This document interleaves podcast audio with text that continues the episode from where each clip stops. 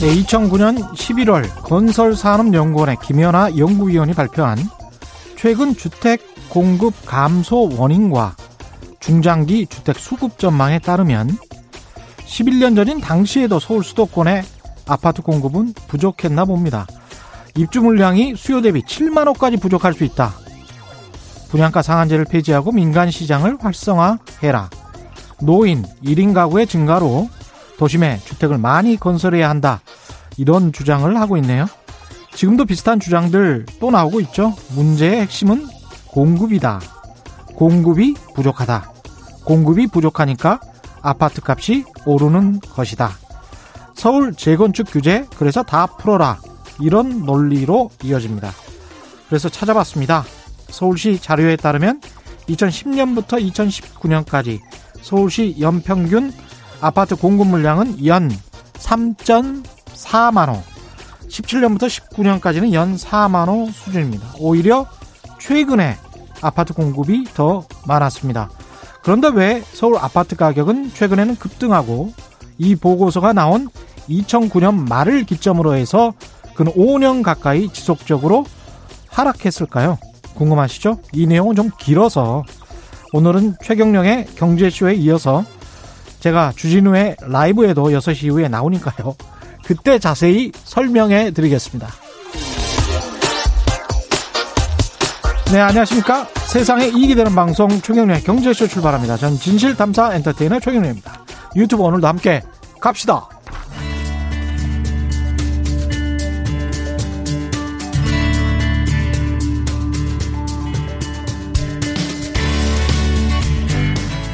경제방송 아무거나 들으면 큰일 납니다. 듣고 또 들어도 탈이 나지 않는 최경영의 경제쇼. 네, 지난 7월부터 KBS 보도국에서 계속 보도하고 있는 게 있는데요. 매년 2,000명 넘는 노동자가 그저 일하러 나갔다가 목숨을 잃는 참혹한 노동 현장의 실태에 대해서 연속 기획 보도를 하고 있습니다. 제가 오늘 찾아보니까 코로나19 사망자 숫자가 오늘까지 529명이네요. 여러 생각을 하게 하죠. 숫자, 연 2,000명씩 죽는 노동자, 코로나19 보도 529명 사망했는데, 노동자 사망 보도는 코로나19와 관련해서 비교해보면 어느 정도 나왔습니까?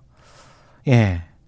성공회대 노동아카데미 하종강 교수님과 함께 특히 택배 노동자의 현실, 중대재해기업처벌법 도입 논란 자세히 한번 이야기 나눠보도록 하겠습니다. 안녕하십니까? 네, 안녕하세요. 예, 이게 지금 뭐 사람 목숨이 값이 없는 거라 뭐 누구 값이 귀하고 누구 값이 더 안 귀하다 이렇게 말할 수는 없겠지만, 예. 그러니까.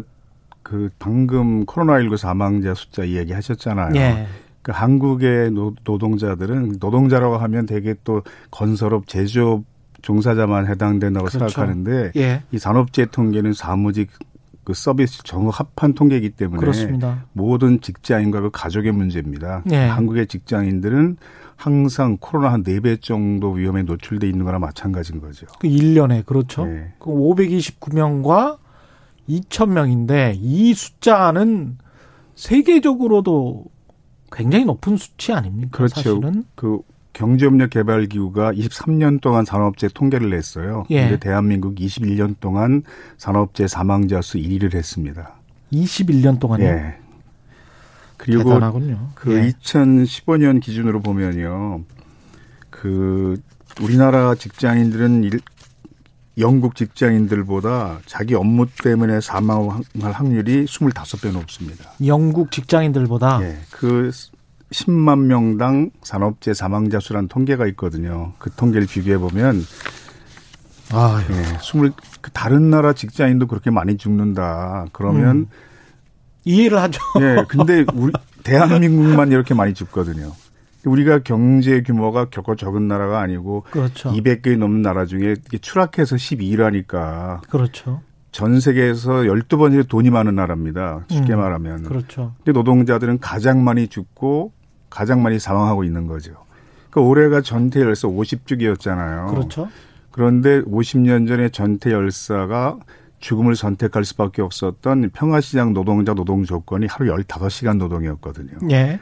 근데 50년 지난 지금도 15시간 이상 노동한 노동자가 상당히 많고 대표적인 직종이 택배 노동자들입니다. 예. 그러니까 50년 전에도 세계 최장시간 노동의 세계 최다 사망자였는데 이게 50년 지난 지금까지 계속되고 있다. 우리가 경각심을 가져야 되는 거죠. 그렇죠. 근데 특히 이제 택배 기사를 주목할 수밖에 없는 게 저는 이 택배 기사의 지금 사망 사고가 지금 올해만 14명이던데요. 네. 이게 저로서는 또 경제쇼를 진행하면서 플랫폼 산업을 우리가 투자를 많이 할 수밖에 없다. 이게 이 산업이 독과점이 될 것이고 이 산업이 가장 뜨고 있고 가장 성업 중이고 이런 얘기를 많이 하거든요.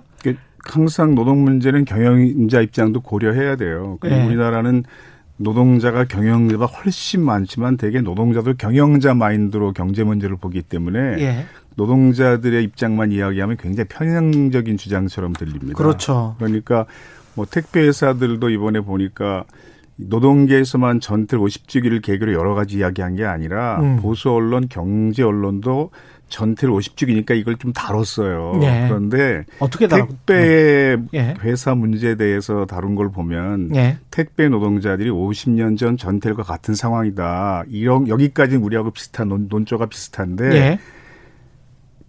택배 비용이 너무 낮기 때문이다. 아, 택배 비용이 너무 낮기 그러니까 때문인가? 소비자들은 편리한 이용만큼 비용을 지불할 준비가 돼 있냐 지금 이렇게 촉구하는 칼럼들을 많이 썼어요. 경제 언론이나 보수 언론이. 그러면 소비자들이 비용을 더 많이 지불해야 된다. 예. 예. 그런데 지금 택배 비용을 올리면요. 예. 그 돈이 택배 회사로 가지 택배 노동자한테 가지 않는 구조입니다. 아, 그렇군요. 구조를 바꿔야 한다는 얘기는 하지 않거든요. 예. 그리고 택배 회사의 수지가 악화되고 있다. 이렇게 그냥 관행적으로 표현한 칼럼도 제가 봤는데요. 예. 오히려 그 금융감독원 공시를 보면요. 예.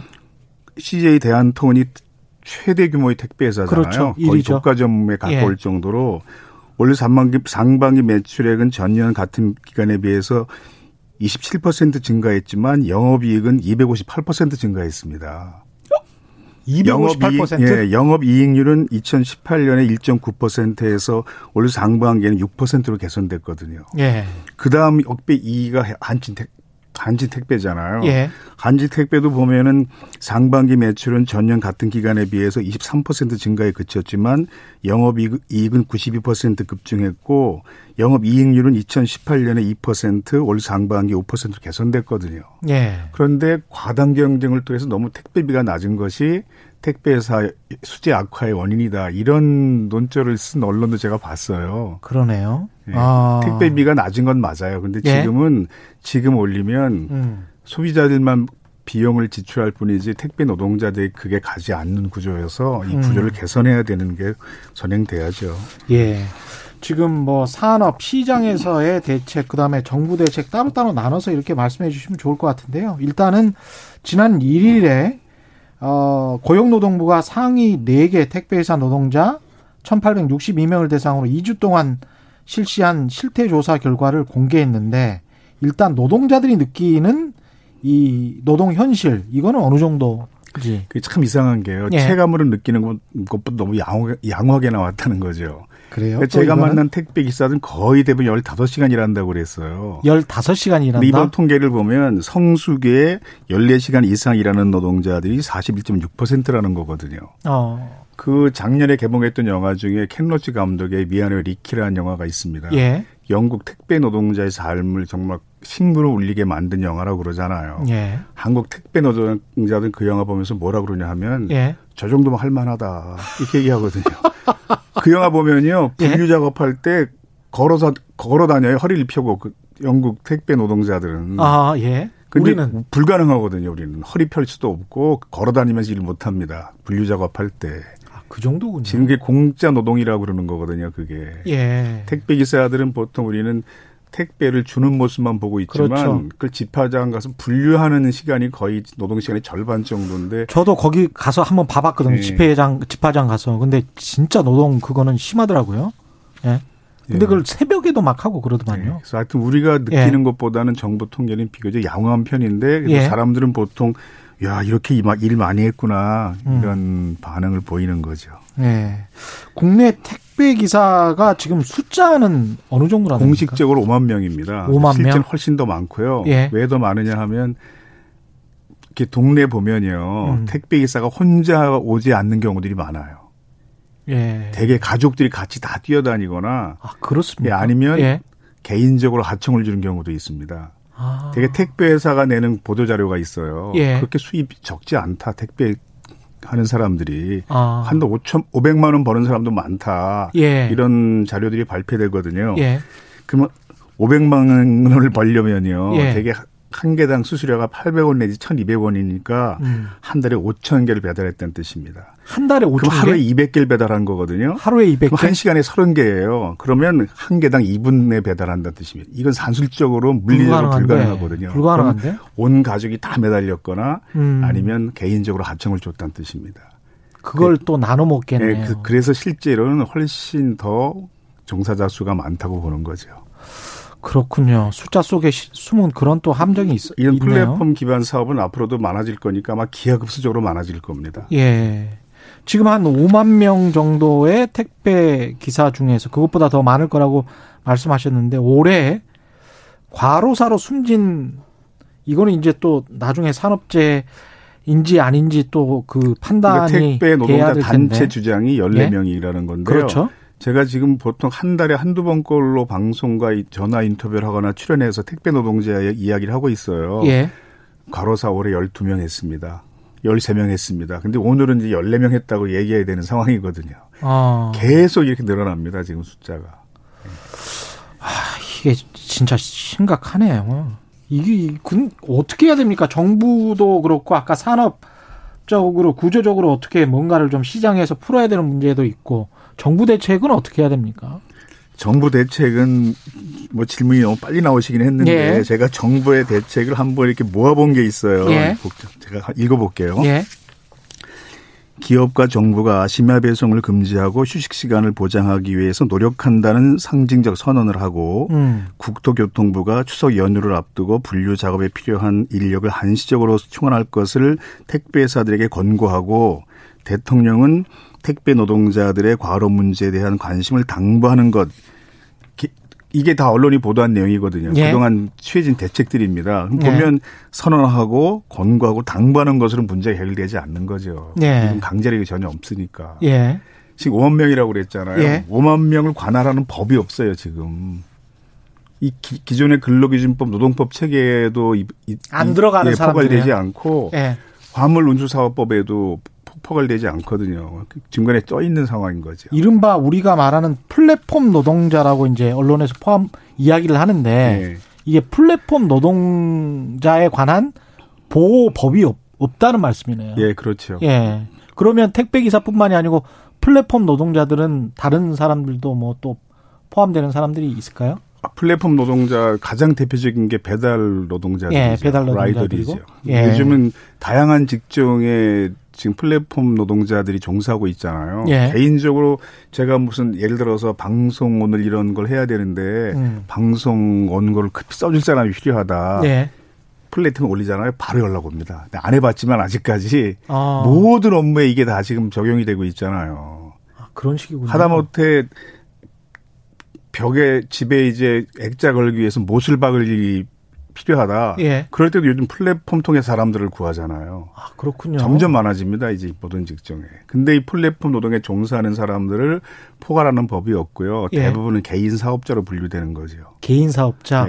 그럼 택배 노동자가 계속 사망하는 이유는 너무 택배비가 낮기 때문이에요. 그리고 하루 노동 시간의 절반 정도나 되는 그 분류 작업이 지금 택배 노동자들은 돈을 받지 못하고 있는 공짜 노동자 이렇게 주장하거든요. 그러니까 제가 아는 택배 노동자 만나보면 6시쯤에 이제 출근한대요. 1시까지 분류 작업을 하고 그때부터 물건을 싣고 다니면서 배달을 하고 그러면 그게 12시 넘어서 1시 정도에 끝난다는 거죠. 새벽에. 집에 들어와 잠깐 자고 5시쯤 일어나서 6시까지 출근해야 되고. 그러니까 과로사가 계속 나오는 겁니다. 그러면은 하루에 몇 시간 노동하는 거예요? 집에 들어가서 거의 못 잔다는 건데요.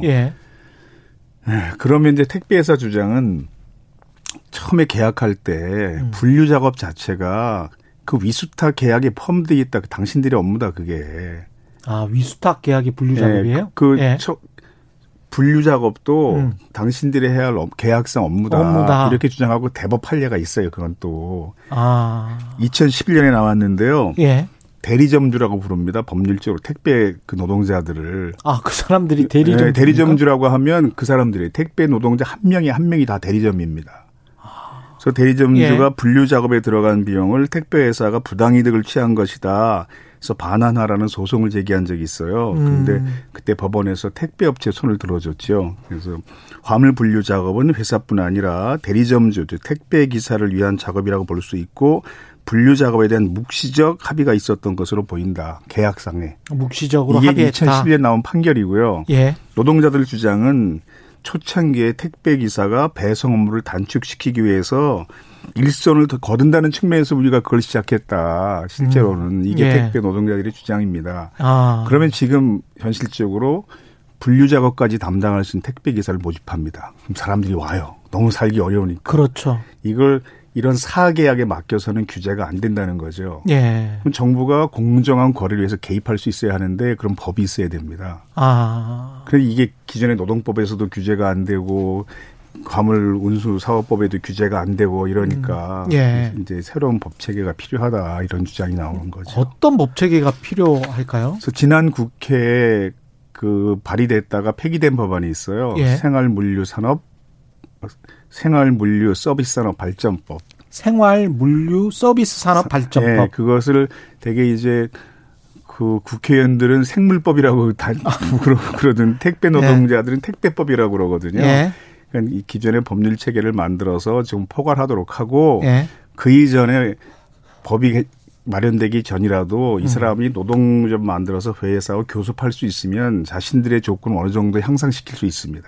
이것도 노동조합 대리점 주라고 돼 있기 때문에. 개인 사업자이기 때문에 노동법상의 보호를 받을 수 없으니까. 그러네요. 그래서 노동조합법을 개정해서 이 사람들도 노조를 만들 수 있도록 하자는 게 전태일 3법 중에 하나인 노동조합법 개정 내용이에요.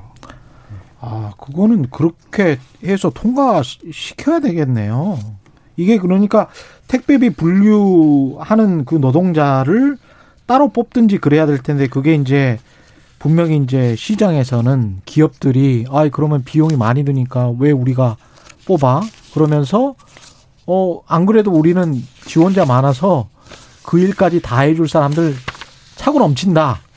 이거라도 받고 일해라. 뭐 이런 식으로 지금 나오는 것이고 노동자들은 사실상 권리보호를 전혀 받을 수 없는 그런 지경이라는 말이잖아요. 예, 그 생활물류서비스산업발전법이 이제 지난 국회에 발의됐다가 폐기됐다고 그랬잖아요. 예. 그래서 박홍근 더불어민주당 의원이 지난 6월에 대표 발의했어요. 근데 4개월 뒤인 10월에 수정안을 재발의했거든요. 예.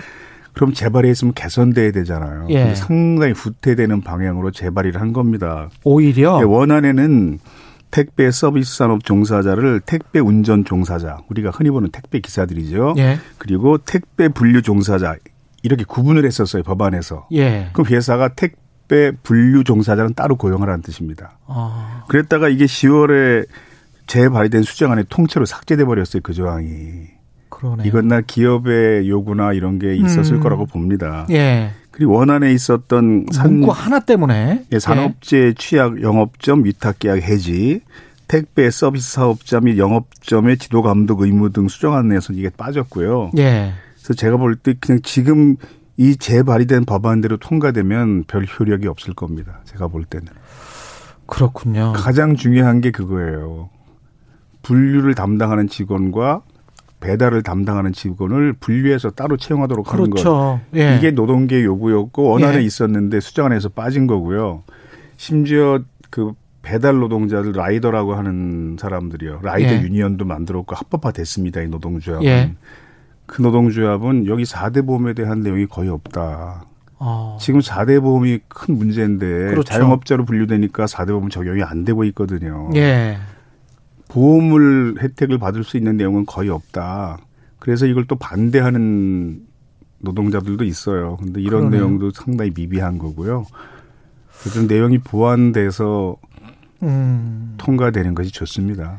이게 우리가 산업적으로 산업만 발전, 플랫폼 산업만 발전하는 거를 생각할 게 아니고 거기에서 새롭게 창출된 어떤 노동자들은 어떻게 보호를 해야 될 거냐, 이것도 좀 생각을 해봐야 될 것 같은데, 이게 우리보다 더 빨리 발전했던 서유럽 같은 경우에는 뭐 어떤 해결 방안을 만들어 놓고 있는 게 있습니까? 그 대통령 선거가 미국에 치러졌잖아요. 예. 그 무렵에 폐기된 법안이 하나 있어요. 그게 캘리포니아주가 작년에 만들었던 AB5 법안입니다. 예. 그게 11월 달에 폐기됐거든요. 예. 그 AB5 법안이 뭐냐 아시겠지만 미국이 우버 등 플랫폼 노동자를 함부로 자영업자로 분류하지 못하도록 기업을 규제하는 법안입니다. 예.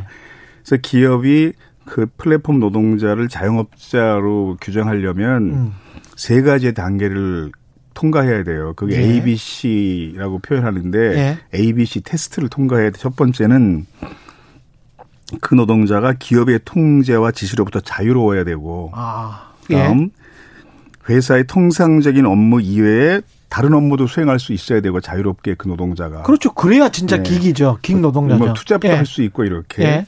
그다음 스스로 독립 비즈니스를 운영하고 있다 그 사람이. 그렇죠. 이걸 세 가지를 증명해야만 자영업자로 볼 수 있는 법안이 AB5 법안이에요. 오히려 자영업자인 거를 증명을 해야 되는 예. 거네. 그렇죠. 그렇지 않으면 노동자다. 엄격한 요 세 단계를 거쳐야만 이제 자영업자로 볼 수 있도록 하는 법안이 캘리포니아주가 작년에 마련해서 9월 달에 통과식 올해 1월 1일부터 시행된 법이거든요. 이게 11월 달에 이제 폐지가 됐어요. 미국에서 주민 투표에 의해서. 예. 근데 폐지됐다고 그러니까 이제 보수 언론은 봐라. 뭐 이런 거 만들었지만 벌써 폐지하지 않았냐. 예. 근데 그 폐지되면서 뭘 보장해 줬냐 하면요. 독립계약자로 보는 대신에 최저임금의 120%를 보장해주고 회사가 그 노동자들에게 예. 손해배상 건강보험 일부를 지원해주고 예. 미국의 건강보험은 우리하고 차원이 다른 그렇죠. 겁니다. 예. 보험이 없으면 거의 집안이 망하는 게 미국 사회잖아요. 그렇습니다. 예. 이런 조건이 제시되면서 그 법안이 폐기된 거예요. 나름 그런 조건을 제시하면서. 그리고 그 미국의 택배회사들이 플랫폼 운영회사들이 이 법안을 주민투표에서 폐지하도록 하는데 홍보 비용으로 2,300억 원을 썼어요. 그러니까 그런 반대급부를 지불하면서 이 폐지된 거기 때문에 지금 우리나라의 현명한 경영자라면요. 예. 4대 보험 혜택 받을 수 있게 해주겠다. 최저임금 적용 받을 수 있게 해주겠다. 예. 이 정도만 제안해도 굉장히 좋은 기업이라는 아마 평을 듣게 될 겁니다. 그래서 현명한 경영자라면 나는 앞서서 그렇게 할 것 같아요. 예. 그리고 프랑스 같은 경우에는 그 우버 노동자들을 자영업자로 볼 수 있도록 하는 그 주장이 고등법원에서 패소했다가 대법원, 프랑스 최고법 우리 대법원 같은 법원인데요. 예. 거기서는 이 사람들은 피고용자로 봐야 한다. 이렇게 판결을 확정했습니다. 예. 그런데 미국이나 유럽처럼 우리보다 이런 산업구조 고도화가 빨리 진행되는 사회에서 이런 조치를 마련한 이유는 기업이 부담해야 할 비용을 부담하지 않으면 이게 나중에 더 큰 사회적 비용을 치르게 되고 그렇습니다. 결국 주민의 세금으로 이걸 부담하게 된다. 이런 논리거든요. 그렇습니다. 그러니까 예. 철저한 시장경제 논리를 보더라도 이렇게 막 여러 명이 과로사할 수 있는 노동 조건은 이건 방치해서는 안 되는 조건이죠. 예. 이른바 택배법과 관련해서는 쭉 설명을 해 주셨고 이제 명확히 좀 잡히는 것 같은데 결국은 노동자로서 보호를 받을 수 있느냐 노동자로서 정의될 수 있느냐 똑같네요. 특수고용 노동자 문제랄지 네, 우리가. 줄여서 특고라고 우리가 예, 얘기하잖아요. 예. 뭐 학습지 교사, 예. 보험설계사 예전부터 그렇죠. 있었던 문제죠. 예전부터 있었던 문제입니다. 네, 택배 노동자 예. 문제도 똑같은 문제입니다. 그래서 노동법상의 보호를 받도록 해야 되고 예. 그다음에 스스로 자신들의 권리를 향상시킬 수 있는 단체, 즉 노동조합을 합법적으로 만들 수 있도록 해야 되고 예. 그리고 이걸 사계약에 맡겨놓을 것이 아니라 정부가 개입해서 공정한 거래를 할 수 있도록 규제하고 감독할 수 있는 법 근거를 마련해야죠. 그 택배법에 관해서는 이 정도로 하고요. 더 덧붙이실 말씀 없으면 김용균 법과 관련해서 예. 예, 넘어가도록 하겠습니다. 예. 왜냐하면 중대재해기업처벌법 이것도 좀 중요하기 때문에 예. 예. 이 김용균 법이 또 만들어졌어요. 예. 만들어졌는데 사망사고는 또 계속되고 있습니다. 아, 그게 이제 예. 김용균 사건으로 그때 특조위가 조직됐어요. 예. 그래서 특조위 조사 결과 22개 권고안이 나왔거든요. 올해가 2주기잖아요. 그런데 예. 작년 이맘때 1주기 추모위원회에서 예. 그 22개 권고안이 얼마나 잘 실천되고 있는가를 조사해서 발표했습니다. 예. 근데 22개 중에서 17개는 전혀 이행되지 않았고 예. 그래서 그때 그 추모위에서 뭐라고 표현을 했냐 하면 특조위 권고가 문정부의 캐비넷에서 휴지 조각이 됐다. 이렇게 표현했거든요. 예. 일부 이제 2인 1조 이런 것들이 지켜진 곳은 있어요. 그런데 예. 2인 1조가 되려면 인원을 많이 채용해야 되잖아요. 필요한 인력보다 훨씬 적게 채용했다. 예. 이런 보고가 있었고 2인 1조로 하긴 했는데 어떻게 회사가 했냐면요. 혼자 담당할 때 2km 정도의 구간을 담당하잖아요. 예. 이게 2km라는 게 뭐냐면요. 화력발전소의 석탄 가루가 이동하는 컨베이어 벨트 2km 정도를 한 사람이 담당하는 겁니다. 김영균 씨가 그렇게 일했어요. 5층 건물 높이에서. 우리가 보통 걸음으로 따지면 1시간 정도가 4km이기 때문에 30분 예. 정도 걸어야 하는 거리가 예. 2km잖아요. 그래서 2인 1조로 한 곳이 있는데 예. 그러면서 3km로 늘린 겁니다. 인원이 늘었으니까 담당 구역을 넓히겠다. 아마 그 회사의 머리 좋은 직원이 그런 걸 연구했겠지요. 예. 근데 이렇게 돼서 실효성이 없으니까 이번에 사망한 노동자도 보면 2인 1조 근무가 아니었잖아요. 아. 그래서 그 제가 이 다 읽어 나온 이 배지가 예. 이게 2주기 추모를 하면서 김용균 재단에서 만든 건데요. 예. 우리가 많이 보는 김용균 씨 사진이 있어요. 예. 마스크 쓰고 예. 대통령 만날 것을 요구하는 피켓을 들고 있는 우리가 흔히 보는 사진인데 그렇습니다. 전 나중에 알았지만 어머니가 그 사진을 안 좋아한다고 그러시더라고요.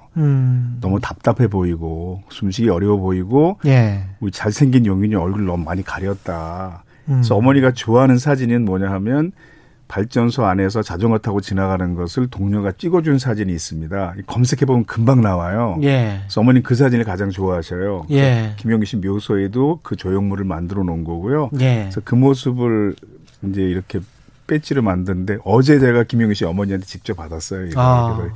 굳이 오늘 달고 나와서 예. 뭡니까 물어보실 줄 알았는데 안 물어보시네. 그럼 내가 설명하려고 준비하고 있었는데. 설명해 주셔서 고맙습니다. 제가 이렇게 눈치가 없습니다. 문자를 좀 읽어드리고 예. 계속 말씀 나누겠습니다. 9693님. 최소한 우체국 택배 시스템 수준으로 일반 택배도 맞춰야 합니다. 그리고 자동화로 근로시간을 줄여줘야 합니다. 제가 해본 일 중에 제일 힘들었습니다. 이분은 직접 해보셨군요. 0455님, 택배하는 사람 아내입니다. 오늘도 6시에 출근했고, 아유, 새벽 6시라 말씀이시죠? 산재보험을 들고 싶은데 택배 본사가 지난 2년치를 소급해서 산재보험 들려면 네. 지난 2년치의 산재보험료를 그러니까 소급해서 일반 직장인들은 내라. 산재보험료를 회사가 저력 다 내주거든요. 그렇죠. 근데 절반을 본인이 부담해야 돼요. 그 돈도 만만치 않은데 네, 2년치면. 네, 산재보험 가입하지 않겠다는 의사표명을 할 수 있는 제도가 있어요. 네. 근데 대부분 그 보험료가 부담되기 때문에 가입하지 않고 있거든요. 사실 절반도 안 됩니다. 실제 산재보험에 가입해 있는 특수고용 노동자들은. 심각하네요. 그 아까 보니까 예. 가장 힘들었다고 그랬잖아요. 예. 제가 대학생들에게 받은 레포트 중에도 그런 내용이 있더라고요. 자기 인생의 최악의 시기였다. 그 물류센터에 가서 그 배송 작업한 알바가 예. 내 인생의 최악의 시기였다. 근데 지금도 한국의 5만 명의 택배 노동자는 그 일을 하고 있는 겁니다. 그 시간에 대한 임금 따로 받지 못하면서. 5336님. 한 집안에 2-3개의 주소가 사용되고 있어서 그렇죠. 저도 주소 많이 쫓아다니는 탐사보도 직업으로 해서 압니다. 뇌가 한도 초과로 택배나 우체부가 과로와 더불어 사망합니다. 과중한 업무보다 2-3개의 사용 주소가 더 큰 원인입니다. 이것도 가보면 주소가 번지에 같이 있는 경우도 많습니다. 실제로 보면요. 예. 그 본인이 주소를 잘못 기재한 경우들도 있거든요. 그렇죠. 근데 막 화를 내서 그럴 리가 없다. 내가 정확히 기재했다. 막 이렇게 화를 냈는데 실제 가서 보니까 자기가 잘못 기재한 게 맞잖아요. 그렇죠. 그때 예. 아, 죄송합니다. 제가 잘못 알았네요. 이렇게 말하는 소비자는 거의 없다는 거예요. 참 뭐 찾았으면 됐지 않냐고 이런 식으로 반응할 때 정말 억장이 무너진다 이런 얘기도 그렇죠. 합니다. 예, 0860님 택배 물량이 많아졌습니다. 자연히 택배 분류 시간이 2배로 늘어났습니다. 당연하겠네요. 물량이 늘어났으니까. 그렇죠. 반면에 장점으로는 택배 구역은 줄어서 시간도 기름값도 많이 줄었습니다. 뭐 이런 네, 그런 측면도 있어요. 예. 네, 네. 그다음에 이인철님 분류 작업 명절 연말 등의 알바해봤는데 정말 고강도 노동입니다. 공사 현장의 막노동에 비할 바가 아닙니다. 이렇게 말씀하셨네요. 그래서 분류 작업만 따로 한 2, 30만 원씩 주고 알바로 그 재하청 준 택배 노동자들이 상당히 많습니다. 개인적으로. 하루에 2, 30만 원씩 주고? 하루는 아니고요. 하루는 아니죠. 예, 일주일에. 네. 인력 투입해도 지방에서는 효과가 없고 택배기사들의 과로의 원인을 배달 과다로 보고 있는 것 같습니다. 기업이나 이제 언론들이 네, 그렇게 본다. 택배 비용을 일단 높이는 게 맞아요. 그런데 예. 지금 높여봐야 택배 기사에게 가지 않으니까 소비자들도 우리 배달 천국이라고 그러잖아요. 예. 전 세계 우리처럼 이게 배달이 잘 되는 나라가 어디 있습니까? 그렇죠. 한국 사람도 이렇게 잘 이용하다가 외국 나가면 택배가 하루 이틀 만에 온다는 건 상상할 수 없는 상상할 일이고. 상상할 수 없죠. 예. 저녁에 어디 밥 먹을 식당이 없지만 다 이걸 감수하고 살거든요. 예. 근데 그 회사에, 그 나라에서 그런 것이 가능한 것은 그 서비스 종사자 인권도 존중해야 되고. 그렇습니다. 그들의 저녁의 삶이 있어야 하고 가족과 함께 보낼 수 있는. 그렇습니다. 주간에 일해서 받은 임금으로 충분히 살 수 있어야 한다. 이게 사회 전체 공감되기 때문에 가능한 거거든요. 예. 이게 택배 일을 하는 사람에게도 적용될 수 있어야죠. 그러면 우리가 조금 더 비용을 편리한 만큼 많이 내야 하는 것은 맞는데 지금 많이 내봐야 이게 택배 노동자한테 가지 않는 구조니까. 그 말씀을 하시는 거죠. 예, 이 구조를 마련해야 한다는 겁니다. 그런데 우리는 새벽 뭐 총알 배송 뭐 이런 거를 좋아했으니 이게 예 황영현님 저는 택배 기사님들께 음료수나 빵도 드리고 헤드랜턴도 드립니다 이런 말씀하셨고요.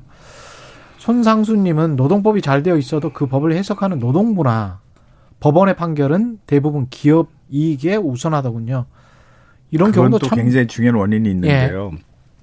제가 사법연수를 예전 서초동에 있을 때. 예. 그 한 15년, 20년쯤 전일 겁니다. 예. 노동법 세미나에 노동법을 강의한 적이 있어요. 연수원생들에게. 예. 첫날 근로기준법 강의했거든요. 사법 연수원생들이 이제 나중에 변호사, 검사, 판사 예. 되는 사람들이죠. 그런데 예. 뭐라고 얘기한 그때 예. 일기생이 1000명쯤일 때입니다. 그런데 예. 3차에서 이제 석연찮은 이유로 탈락을 시켜서 일기생이 997명, 998명 요럴 때예요. 예. 근로기준법 강의하니까 나중에 평가할 때 뭐라고 그러냐 하면 우리가 뭔가 알 거라고 기대하지 마십시오. 오늘 강의들은 연수원 선생님 중에서 90% 이상이 노동법을 처음 본 사람들입니다. 이렇게 얘기하는 겁니다. 몇 개월 뒤에 판검사 변호사가 될 사람들인데. 노동법을 처음 봤다? 예. 한국 노동법과대학 중에요. 예. 노동법을 필수로 가르치는 대학이 제가 아는 범위 내에서 방송통신대학까지 합쳐서 한 3대학밖에 없었어요. 다 전택 과목이고 사법고시 역사상 노동법이 출제된 적이 없습니다. 우리나라에. 1차 시험에서는 선택할 수 있어요. 근데 1차 시험에서 노동법은 회사법, 기업법에 비교해서 공부할 분량이 10배도 넘습니다. 굉장히 고급 체계를 갖춘 법이거든요. 예. 점수 배점은 똑같습니다. 그러면 사법시험 준비하는 사람이 정신 나가지 않는다면 10배 이상 공부해야 되는 노동법 선택하지 않거든요. 그래서 연수원에 가보면요. 1차 시험에 노동법 선택한 사람들은 자기들끼리도 거의 천연기념물 취급하더라고요. 야, 그러니까 네. 노동법. 전문 변호사들도 드물고 그렇군요. 그러니까 우리가 만난 인권 변호사들은 정말 드문 사람들이에요. 그렇죠. 네. 이게 일제시대의 사법관행이 아직도 계속 개혁되지 않은 채 이어져서 나타난 현상이다. 이런 분석도 있고요. 야, 이게. 근데 시민법을 엄청나게 공부한 사람들이거든요. 그래서 이 사회법인 사건이 노동 문제를 계속 시민법 관점으로 판단하기 때문에 그래야죠. 그런 불합리한 판결이 많이 나오는 거죠. 그러니까 제가 곁다리로 오늘 주제가 아니지만 얘기한 거고요. 예. 아니 정말 주제에도 합당한 말씀이신 것 같은 게 고시 패스에도 도움이 안 되고 돈 버는데도 도움이 안 되는데 누가 노동법을 공부해서. 요즘은 좀 달라져요. 왜냐하면 예. 워낙 취업이 안 되니까 예. 공인노무사 자격을 따면 취업이 좀 쉽게 되거든요. 그렇죠. 공인노무사는. 예, 공인노무사 예. 자격을 따기 위해서 노동법을 공부한 학생들은 굉장히 많아졌습니다. 예전보다는. 4173님은 노동법을 가르치면 빨갱이 취급 이렇게 말씀하셨는데 빨갱이 취급 아직도 하시는 분들 계십니까? 그냥 노동이라는 단어를 사용하면 그렇게 보죠, 우리 사회는. 근로법 이렇게 해야 되나? 2363님, 도로명 주소로 적어주시면 다시 집원 주소로 바꿔야 돼요. 주소가 두 종류니까 더 비효율적입니다. 도로명 주소로는 집을 잘 못 찾습니다. 이런 말씀하셨습니다. 중대재해기업처벌법하고 산업안전보건법 개정, 이게 중대재해기업처벌법은 제정이고요. 예. 산업안전보건법은 개정입니다. 있는 거를 바꾸는 건데 이거 가지고 좀 말이 많던데 이게 어떤 문제죠? 저는 이게 법안 두께가 겹친다. 이건 전혀 문제가 안 된다고 보고요. 만약 겹치면 조정하면 돼요.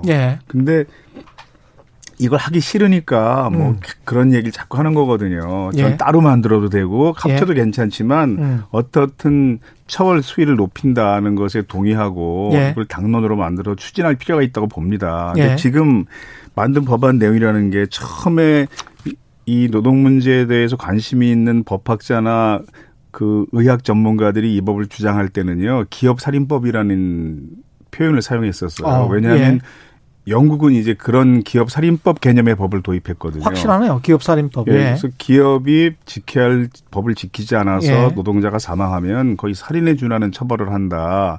그런데 기업 살인법이 대중적으로 너무 이게 좀 생경하고 받아들이기 쉽지 않다 이래서 중대기업처벌법으로 노회찬 의원이 이제 발의를 했던 겁니다. 근데 그 법안의 내용이라는 게 그 영국에서 마련한 법안에 비하면 정말 차별주의가 굉장히 낮아요. 지금 그 박주민, 우현식 의원 등이 발의한 중대재해기업 및 정부 책임자 처벌 법안을 보면요, 노동자가 사망한 경우에 2년 이상의 징역, 5억 원 이상의 벌금, 즉 최저 기준을 정했다는 게 의미가 있는 거죠. 2년 이상, 5억 원 이상. 법인이나 기관의 기관에는 손해액이 5배 이상의 징벌적 손해배상을 가능하도록 하자. 질병적 손해배상을 처음 도입하자는 이제 얘기가 나온 거고요. 이 정도가 이제 지금 그 노동자들, 뭐 노동자 단체, 정치인들이 합의한 절충안이에요. 근데 영국은 그 기업 살인법을 도입한 다음에 어떻게 했냐 하면요. 2011년 이튼 앤 코츠월드 홀딩 사건 때에는 기업 연 매출액의 250%에 해당하는 벌금을 물렸고요. 매출액의 250%? 네. 2014년 모바일 스위퍼즈 사건 때에는 회사 총 자산 15배에 해당하는 벌금을 물렸습니다. 그 회사는 치명적인 손상을 입게 되는 건데. 총 자산의 15배요? 근데 이 법을 도입한 뒤 영국의 노동자 사망률이 절반으로 줄었어요. 사회 전체 비용을 줄인 겁니다. 이거는 사망사고가 나서 기업 과실이 입증되면은 너네는 망하는 거야, 이런 법이네요. 근데 유럽뿐이 아니고 미국에서도 철저한 시장경제 자본주의사인 미국에서도 징벌적 손해배상금이 있잖아요. 그래서 노동자가 사망했을 때 회사의 과실이 밝혀지면 회사 경영 규모에 막 비례해서 배상 판결을 민사적으로 하잖아요, 미국에서도. 그러니까 노동자 한 명이 해고당했거나 산업재해로 사망했을 때 막 몇백억 판결이 내려지는 이유는 그 때문입니다. 미국에서도. 근데 한국은 형사적으로 처벌할 수 있는 법도 없고 민사적으로 그 배상액을 판결할 수 있는 법도 없으니까 올해 그 재활용품 처리업체에서 파쇄기에 말려 들어가 사망한 노동자가 있어요. 그 아버님 제가 이제 그저께 만나 뵀는데요. 아버님도 산업재로 손가락을 상실한 산업재 노동자더라고요. 그러니까 아드님이 그런 일을 당한 거죠. 근데 그 회사가 6년 전에 컨베이어 벨트 60대 노동자가 말려 들어가 사망한 사건이 그 회사에 또 있었거든요. 그때 벌금액이 800만 원이었습니다. 800만 원? 그 형사처벌을 회사가 받았는데 그 사망 사건 때문에. 그러니까 이런 사고가 계속 발생하는 거예요. 더 심각한 것은 그 이천 냉동 창고 화재 사건 때 40명의 노동자가 사망했어요. 회사가 받은 벌금액이 2천만 원입니다. 그러면 노동자들은 그런 표현을 할 수밖에 없는 거죠. 40명이 사망했는데 회사가 2천만 원 벌금을 받으면 노동자 한 명당 목숨값이 50만 원이냐, 그러면 이런 얘기 나오는 겁니다. 그래서 자발적으로 회사가 안전보건 비용을 들이지 않으니까 이렇게 해서 강제할 수 있는 제도를 도입하자. 그게 중대재해기업처벌법의 취지입니다. KBS에서 보도한 거 보니까 5년간 법인에게 부과된 벌금액이 448만 원 이렇게 또 나오네요. 예, 대략 500만 원 정확하게는 그 금액인데 그거는 공청회에서 이제 그렇죠. 나온 얘기죠. 예. 야, 이게 지금 매출액이 250%니까 제가 간단하게 계산을 해보니까 뭐 삼성전자가 한 해 매출액의 500조라고 계산을 하면 거기에 2.5배를 한다고 하면 이게 얼마입니까? 물론 이게 그게 큰 대기업은 아니었지만요. 예, 1,000조 원이 넘네. 예. 예. 그럼 그 회사는 총 자산이면 또 총 자산의 15배. 도산하는 지경에 빠지는 거지만 사회 전체 비용을 줄이는 거거든요. 그렇죠. 근데 우리 중대재해 기업 처벌법 같은 경우에 징벌적 손해배상을 한다고 하더라도 손해액의 3배에서 10배 뭐 이 정도로 지금 돼 있습니까? 네, 그러니까 그렇게 많은 금액은 아니에요. 그런 영국의 법에 비하면 손해액의 5배 이상의 징벌적 손해배상에 처한다는 거거든요. 노동자가 당하는 손해액의 3배에서 10배의 배상이면 기업 입장에서는 뭐 사실은. 근데 우리나라 노동자가 저도 상담을 많이 해봤지만요. 예. 웬만한 고임금 노동자가 사망했어도 그 배상 금액이 맞죠. 예, 몇억 되는 경우 많지 않아요. 맞아요. 예. 그러니까 또 판결을 또 그렇게 내리더라고요. 네. 또 본인 과실도 있다 막 이런 예. 주장들이. 예. 일단은 그런데도 불구하고 경영계 쪽에서는 기업들 쪽에서는 이게 중대재해기업처벌법은 결사적으로 지금 막고 있습니다. 일단 기업은 비용의 지출이 느니까 예. 그걸 이제 막을 수밖에 없는 건데요. 예. 그러면 기업은 당연히 제가 경영자도 그렇게 할 겁니다. 지금 산업안전보건법의 각종 시행 규칙이 굉장히 자세히 돼 있는 측면이 있어요. 예. 예를 들어서 지금 이 스튜디오도 그 법에 의하면 요건 법에 위배됩니다. 이 높낮이 조정이 안 되잖아요. 아, 데스크가. 예. 그 사용자 신체 구성에 맞게 이 책상과 의자가 높낮이 조절 방식이어야 한다. 이런 규정까지 있고요. 아, 그렇군요. 예, 그 세칙에 예. 보면. 그리고 모니터 지금 많이 보시잖아요. 예. 여기는 광원이 반사되지 않도록 해야 돼요. 아. 그런 규정까지 있긴 있는데. 예. 그래서 은행 노조가 한번 이제 은행과 싸움을 할 때 예. 전국 지점에 있는 모든 의자와 책상의 높낮이를 조절하는 방식으로 바꾸자. 이거 당신들 법 위반이다 지금. 아. 이걸 안건으로 내세운 적이 있어요. 물론 다른 걸 쟁취하기 위해서 이 예. 자료를 만든 거죠. 예. 그러니까 우리나라가 지금 짧은 기간 동안에 고도 경제 성장을 이룩한 건 사실이잖아요. 예. 그러다 보니까 안전보건에 소홀한 측면이 있어요. 그리고 기업 경쟁력이나 이윤의 창출을 예. 좀 비용을 절약하는 방식으로 계속 유지해오는 경영을 너무 오래 해온 거죠. 예. 그러니까 한꺼번에 안전자치를 하는데 너무 비용이 많이 드는 건 사실입니다. 예. 그리고 강제하지 않아요. 기업이 스스로는. 예. 예. 근데 사무직 노동자들은 그렇게 세칙을 자세하게 이것도 사실은 좀 이상한데요. 현장 노동자들 같은 경우에는. 그러니까 현장에도 보면 그 규칙은 예. 비교적 자세히 돼 있는 것들이 굉장히 많아요. 예. 그래서 뭐 원료가 많이 그 공장 출입구로 원료가 많이 드나들면 작업자가 드나든 출입구는 따로 만들어야 한다. 이런 규정도 있거든요. 예. 왜냐하면 산업안전보건법이 태생부터가 좀 문제가 있었어요. 예. 80년대 초에 전두환 정부 때 만들었거든요. 이걸 거의 선심 쓰듯이 만들어준 법이어서 예. 상당히 부실했습니다. 그래서 노동자들은 건강진단하라는 규정이 생겼는데 건강진단 결과를 볼 권리가 없었고요. 아. 환경측정을 해도 그 환경측정 결과치를 볼 권리가 없었습니다. 형식적으로 만든 측면이 좀 있군요. 그랬다가 대폭 개정된 게 90년이에요. 예.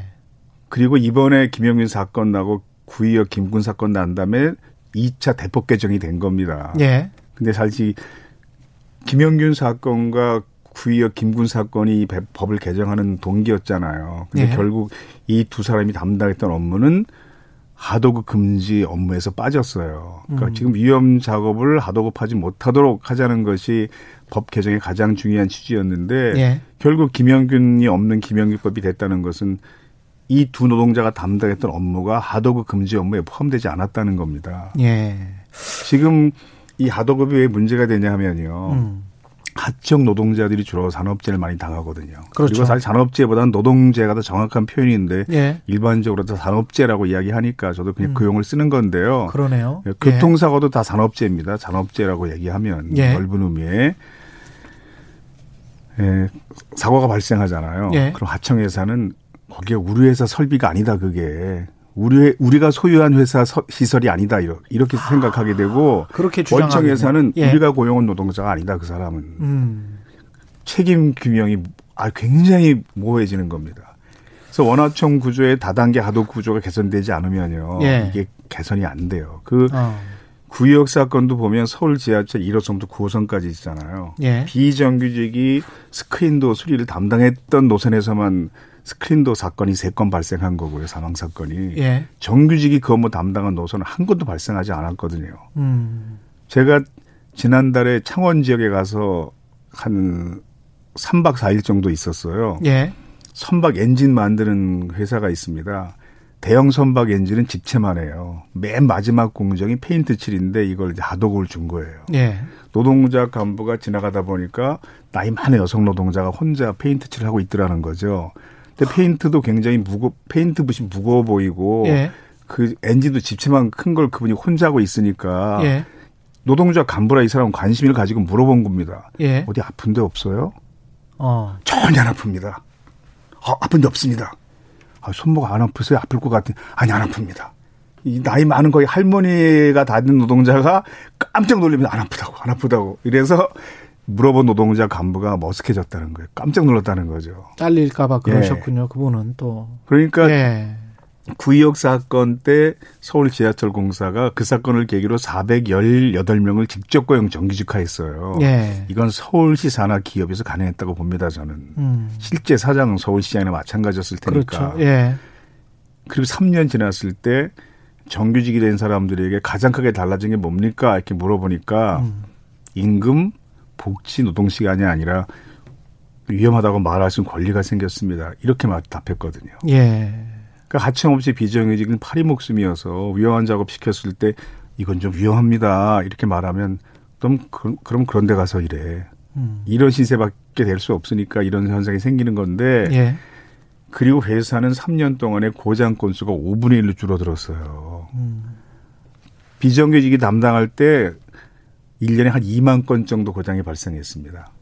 근데 정규직하고 3년 지났더니 이게 한 3,500건 정도 줄어든 거예요. 고장 건수가.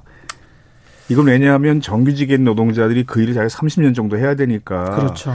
행복하게 살기 위해서 계속 문제점을 개선한 거거든요. 발견될 때마다. 예. 비정규직일 때는 이걸 내가 직장이라 이걸 다니고 있어야 되나 이런 생각이니까 그렇죠. 문제점이 발견돼도 개선할 의지가 생기지가 않아요. 그냥 그 다음 날 바로 떠나면 되니까. 예. 그래서 회사가 한 10가지 정도 개선 사항을 마련했고 이 노동자들이 한 10가지 정도 개선 사항을 마련했고 회사가 그중에 한 2가지 정도를 채택했는데 그런 놀라운 변화가 생긴 거거든요. 그래서 일하는 사람의 건강을 지키는 것이 단지 노동자 개인을 위한 것이 아니라 기업의 경쟁력, 국가 경제 다 유익한 방향이다. 이런 감수성을 가질 필요가 있어요. 시민들도. 알겠습니다. 예, 10초 정도밖에 안 남았는데 중대재해기업처벌법은 국회에서 통과되긴 되겠죠? 전 될 것 같아요. 근데 예. 내용이 충실해야 됩니다. 내용은 네. 충실해야 된다. 오늘 말씀 감사하고요. 지금까지 성공회대 노동아카데미 하종강 교수님과 함께했습니다. 고맙습니다. 예, 최경련의 경제쇼 여기까지고요. 저는 KBS 최경련 기자였습니다. 내일 4시 5분에 다시 찾아뵙겠습니다. 지금까지 세상에 이익이 되는 방송 최경영의 경제쇼였습니다. 고맙습니다.